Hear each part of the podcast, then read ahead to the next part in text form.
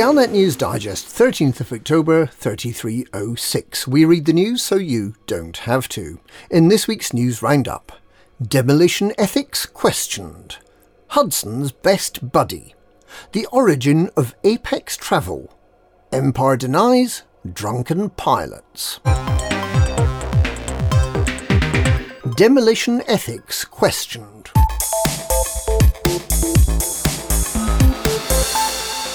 Following the revelation that engineer Liz Ryder's Demolition Unlimited sold specially engineered weapons to terrorists, the legitimacy of an outfit that is allied to anarchist movement the Eurybia Blue Mafia, that sells modified missiles that are specifically designed to cause thrusters to be less effective and to make frameshift drives malfunction to prevent traders and weaker combatants from withdrawing, and that makes little attempt to prevent sales to known terrorists, has been called into question. Ryder has completed work for galactic governments in the past, including research into anti Thargoid weapons on behalf of Aegis. But essentially, Ryder designs bombs that fit on the top of rockets of various sizes and capabilities. And while it's true that it is not bombs that kill people, it is people that kill people. Having large numbers of Ryder supplied bombs sloshing around the supply chain certainly makes the people killing a lot less arduous for the modern terrorist. They have said that they no longer want to detain her, but perhaps the Empire was right to hunt Ryder, the loose missile, down.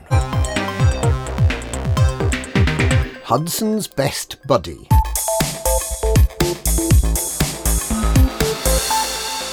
With the news that Admiral Vincent has been arrested, charged with treason and mass murder for arranging the destruction of Starship One, it's perhaps worth looking back briefly at the history of Admiral Vincent. It was Vincent who carpet bombed the onion head fields of Kappa Fornacis in 3300 and 3301 without consulting then President Jasmina Halsey, damaging her political credibility. In a carefully worded statement at the time, Halsey clarified that Vincent had acted without consulting her, and that he was acting within his rights not to consult her. It was abundantly clear that Halsey detested Vincent and that Vincent had little regard for his president. It was also abundantly clear that Vincent remained a close friend of Shadow President Hudson. Vincent's aides travelled with the Shadow President, providing assistance and credibility to the opposition politician, and then, conveniently, allegedly following an intervention by Admiral Vincent, the presidential flight was lost President Halsey was believed dead, and Hudson was given an easy path to take over the top job in the Federation.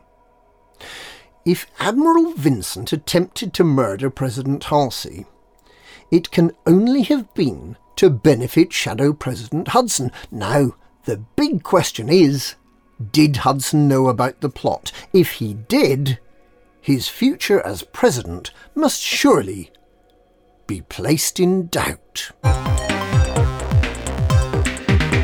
The origin of apex travel.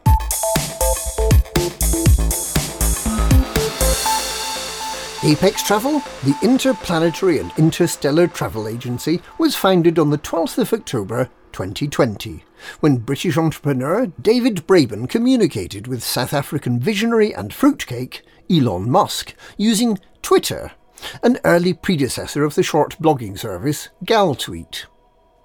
Braben's tweet, preserved in the Federal Library of Congress in Olympus Village on Mars, says simply, Hi, I'd love to talk to you about something. What Braben was talking about was renting passage for commanders on Musk's interplanetary rockets, the predecessors of spaceships. Conditions were cramped and the journey was often one way and or fatal, but it formed the first little step towards the service we will be reintroduced to at the beginning of 3307. Empire denies drunken pilots.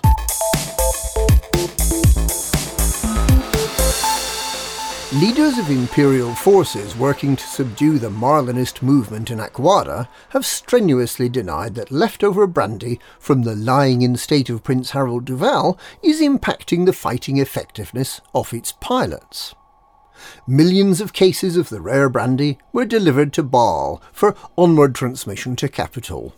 It's rumoured that Prince Harold's body was pickled in brandy before it was laid to rest in the Hall of Martyrs. It's what he would have wanted, apparently.